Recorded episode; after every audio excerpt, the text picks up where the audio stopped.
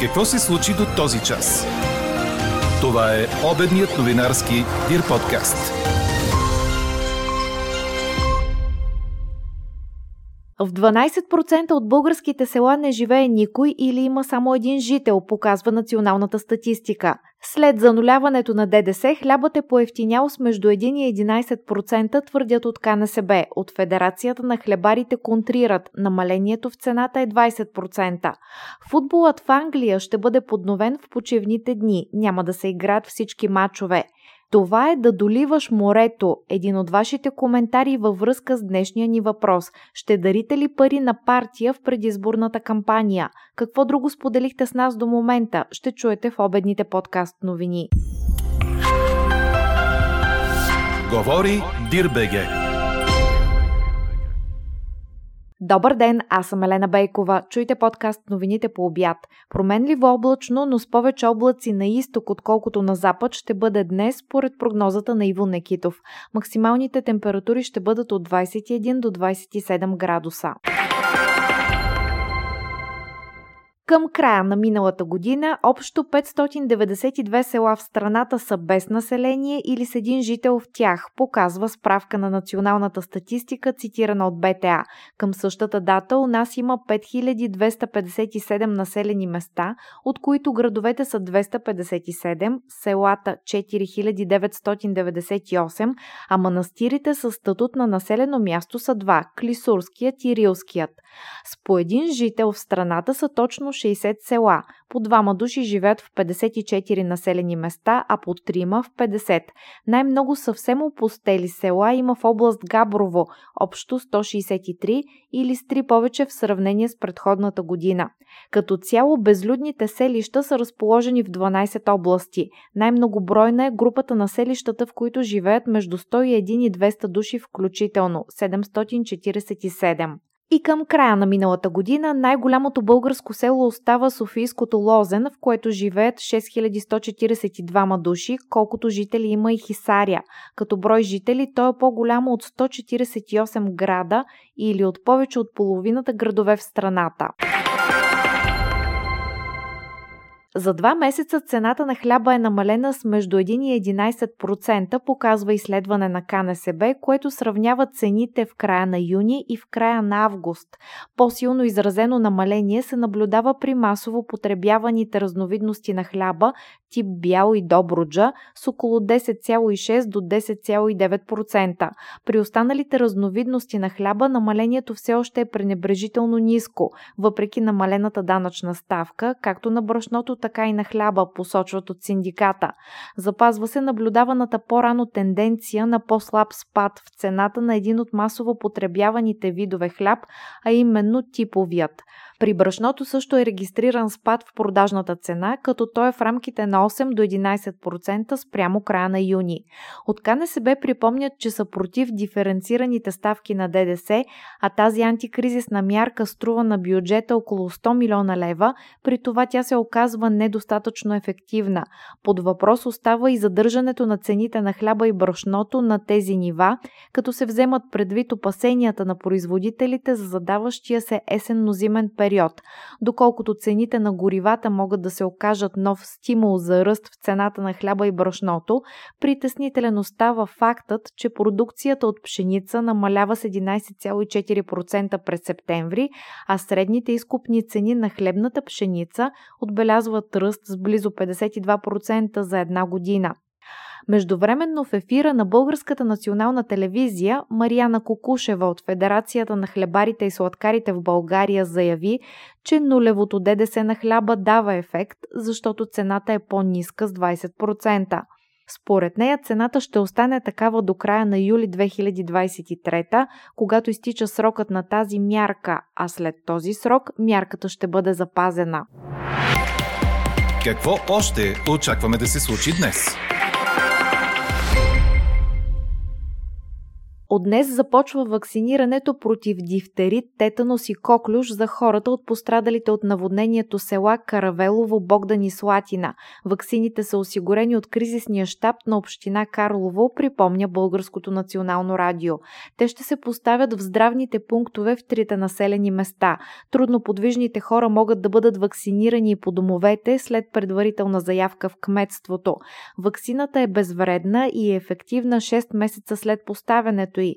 Лекари съветват хората да се иммунизират, тъй като тинята, замърсяванията и умрелите животни са предпоставка за развитие на зарази. Продължават дейностите по разчистването на пострадалите от наводнението Карловски села.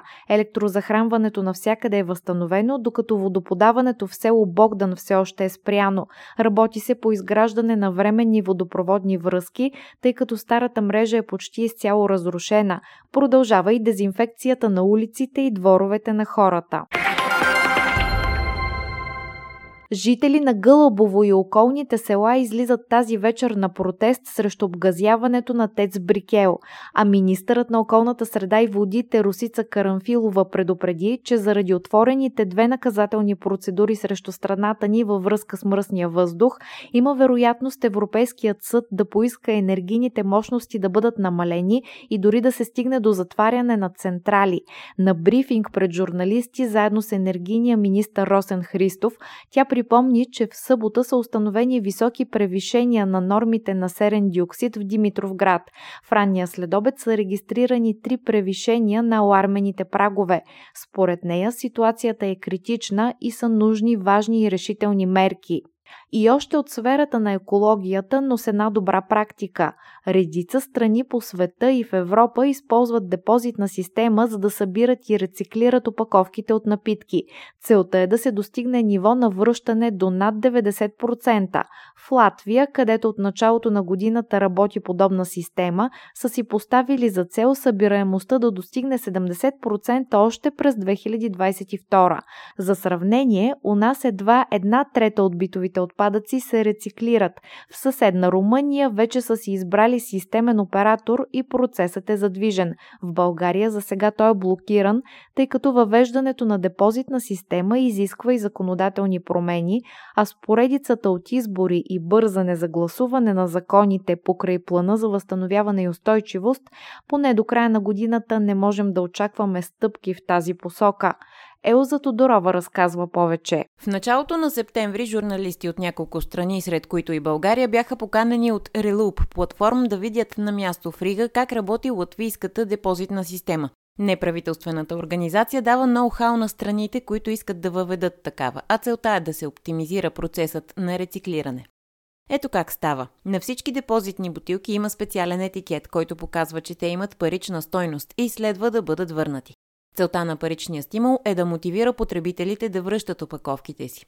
С парите, които получават обратно на касова бележка, могат да пазаруват в съответния магазин, в пункта на който са върнали бутилката.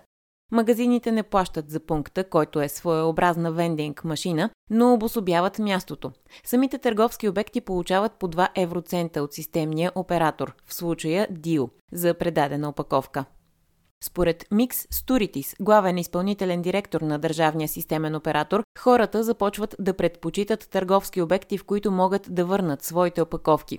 Всичко това стартира с инвестиция от 40 милиона евро от самия системен оператор, който планира да си я възвърне в рамките на договора, който има с държавата, в случая 7 години. Държавата от своя страна контролира целият процес чрез службата по околна среда към Латвийското екоминистерство а цената на депозита се определя от Комисия за регулиране на цените. В Латвия, където живеят около 2 милиона души, разполагат с достатъчно голям брой пунктове – 1411 към момента, а броят им продължава да нараства. Там бутилките с специален баркод се връщат, а тези, които нямат такъв, могат да бъдат оставени в контейнерите за рециклиране. Самите бутилки биват автоматично сортирани на пластмасови, метални и стъклени. Стъклените за многократна употреба се пращат обратно на производителите, където се пълнят и се пускат отново на пазара, а останалите отиват в центъра за обработка на опаковките. Всеки магазин има уникален етикет, който проследява кой обект колко депозитни бутилки ще предаде. Това пък стимулира самия търговец да събира повече. Извозването се осигурява от оператора на депозитната система. Потребителите могат да върнат бутилка и в самия магазин на даден продавач. После търговецът ще получи парите си от центъра за обработка.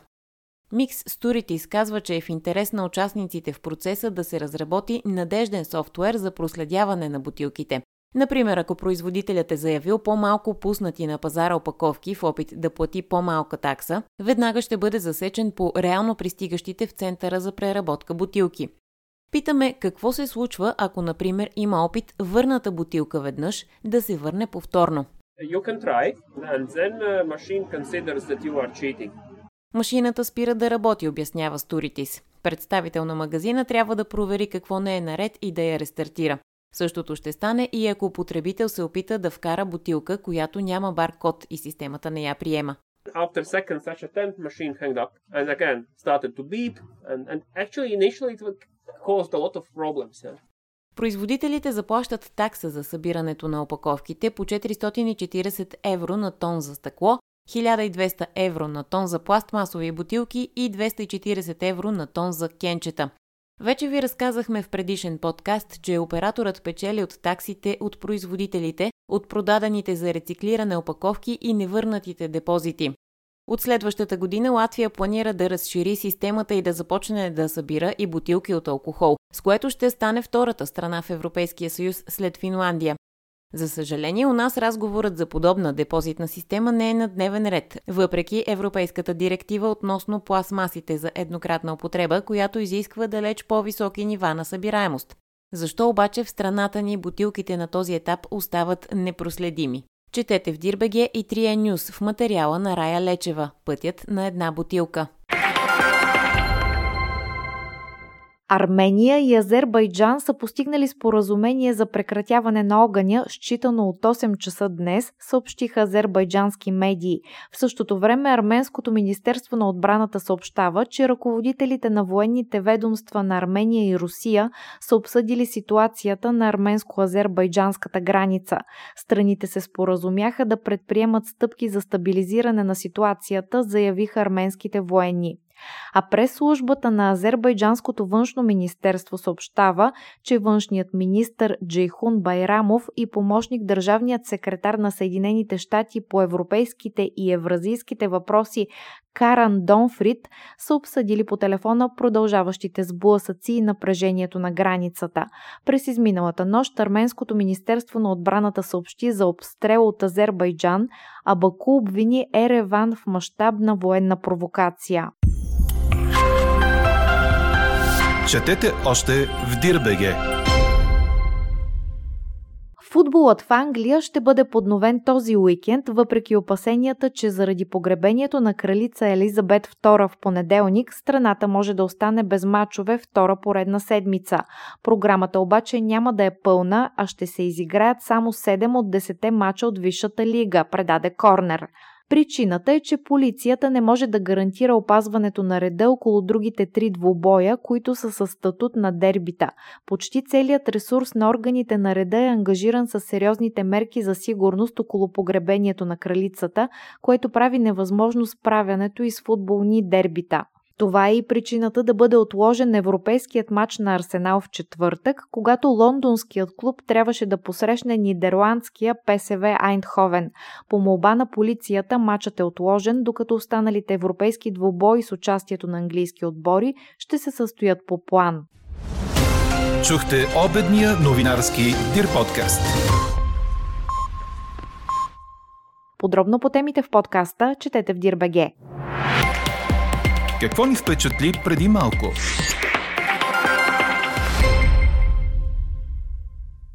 седмицата, в която в Белград се провежда международното събитие Европрайд 2022, сръбският патриарх Порфирий обяви, че от днес на всички служби в храмовете в Сърбия ще се чете молитва за светостта на брака и семейството. Това съобщи агенция Бета, цитирана от БТА. Според съобщение на Сръбската православна църква, решението е взето предвид предизвикателствата и изкушенията, пред които са изправени църквата и вярващите. Патриархът каза в неделя, че са против провеждането на Европрайда, тъй като според него целта на тази проява е не просто разходка и забавление, а прекрояване на ценностите и обществото и на начина на живот. Той заяви, че ЛГБТ идеологията е неприемлива за православните християни, подчертавайки, че те не могат да приемат налагането на нови социални норми, които не са разпространени от Бога. Порфирий поиска също учебникът по биология в раздела за полова идентичност да бъде оттеглен, тъй като смята, че налага тази идеология. А какво ще кажете за това?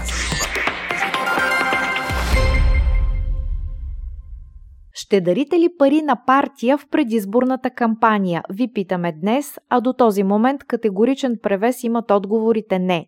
В тази посока са и голяма част от вашите коментари. Слушател пише и от какъв зор да им дарявам пари? Субсидиите малко ли са им? Друг казва, не, вече им дарихме всичко, планините, горите, морето, реките и целия ресурс. Стига дарения, време за наказания. Слушател твърди, че парите дарени на която и да е от партиите в момента е загубена кауза. По-добре да дам тези пари в помощ на бедните, отколкото да дарявам на остати депутати с тлъсти заплати и с нисък коефициент на полезно действие, пише той. Слушател все пак казва, че би дарил нещо по една кирка и лопата, а друг прави следното сравнение. Това е да доливаш морето. Анкетата продължава. Гласувайте и коментирайте в страницата на подкаста. Експертен коментар очаквайте във вечерния новинарски подкаст точно в 18 часа. Слушайте още, гледайте повече и четете всичко в Дирбеге.